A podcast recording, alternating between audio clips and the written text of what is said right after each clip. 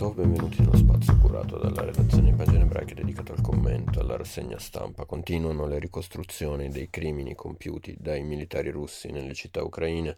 Il New York Times si è impegnato a raccontare nomi e storie delle vittime di Bucha, un reportage ripreso in prima pagina oggi dalla stampa con il titolo Bucha, mass- mappa di un massacro.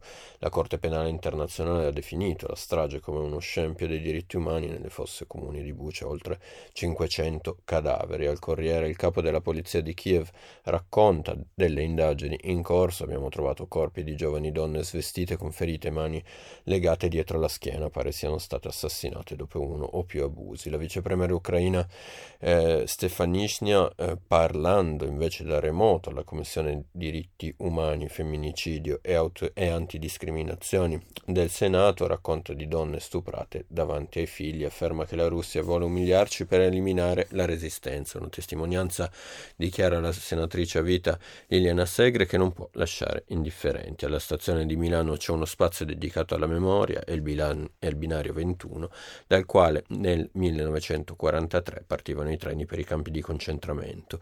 In questo luogo, che custodisce ricordi di dolore e sofferenza, campeggia una parola che oggi dobbiamo temere, indifferenza. Le parole di Segre richiamate dalla stampa e Corriere della Segre, la capacità di indignarsi davanti alle violenze, alle tragedie, alle aggressioni contro bambini, donne e anziani e la cifra della nostra umanità, aggiunge la testimone della Shoah. Dobbiamo proteggere la nostra umanità, conservando la capacità di indignarci, sapendo che non dobbiamo, non possiamo restare indifferenti.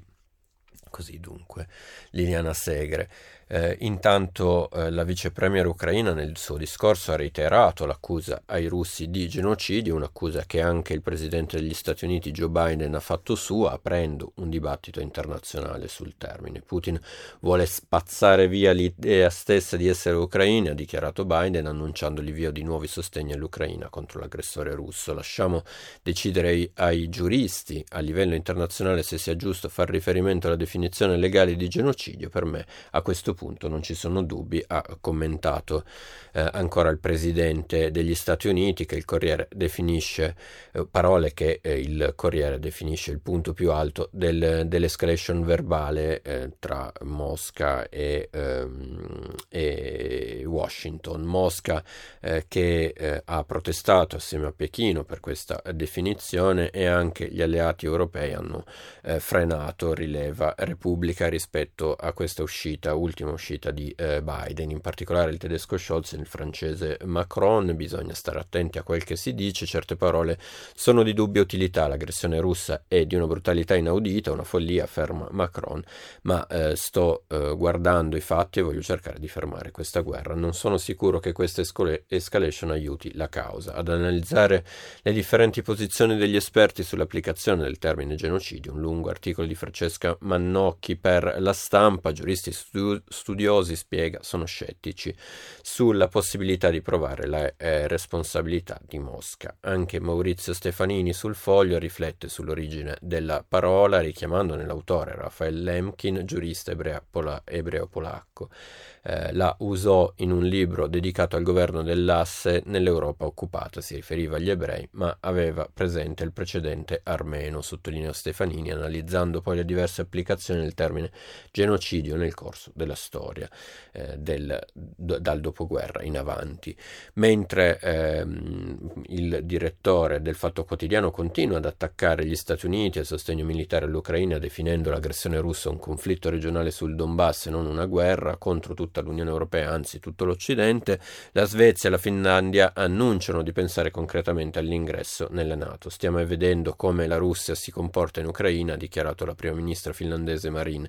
Dobbiamo evitarlo in Finlandia il, eh, questo lo riporta tra l'altro il Corriere della Sera in prima pagina. In Italia oltre 9 cittadini su 10 intanto si dicono, secondo il sondaggio di Demos per l'Atlante Politico di Repubblica, preoccupati per l'aggressione russa all'Ucraina e scrive il Vodiamanti analizza analizzando i dati, oltre due cittadini su tre si dichiarano d'accordo con Mario Draghi quando afferma che per porre fine alla guerra in Ucraina gli italiani dovrebbero rinunciare ad alcuni consumi energetici, ad esempio il riscaldamento o l'aria condizionata. Naturalmente, aggiunge eh, Diamanti, si tratta di una disponibilità dichiarata senza aver sperimentato però eh, gli effetti, ma è comunque rappresentativa del clima d'opinione prevalente.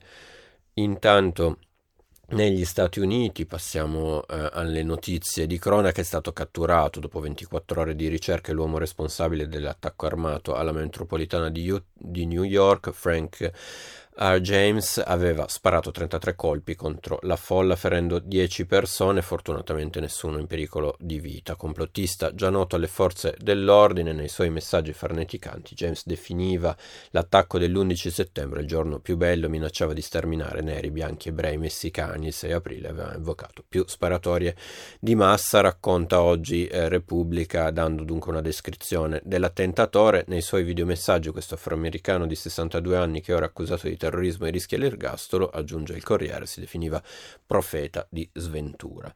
Eh, concludiamo con una eh, vergognosa notizia che arriva dall'Italia, eh, da, in particolare da Carpi, una sconfitta per il Consiglio Comunale per tutta la città, così Alberto Belelli, sindaco di Carpi, dopo che la sua mozione per togliere finalmente a Benito Mussolini la cittadinanza onoraria del comune emiliano è stata respinta. La sua maggioranza ha votato in blocco per la rimozione, ma i partiti d'opposizione, ovvero Lega, Fratelli d'Italia, Movimento 5 Stelle e la lista Carpi Futura, sono o usciti dall'aula o si sono astenuti sostenuti, impedendo così di far passare il provvedimento. Serviva eh, una maggioranza infatti eh, qualificata che andava oltre la maggioranza eh, del PD eh, di Alberto Bellelli.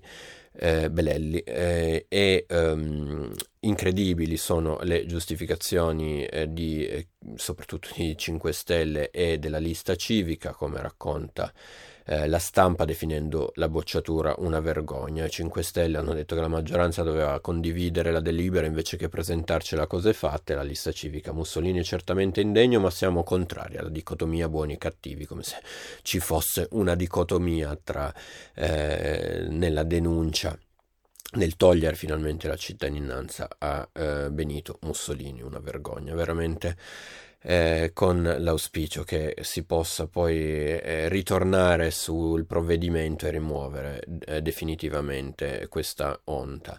Io vi ringrazio per l'attenzione e vi do appuntamento ai prossimi approfondimenti a cura della redazione di Pagine Ebraiche.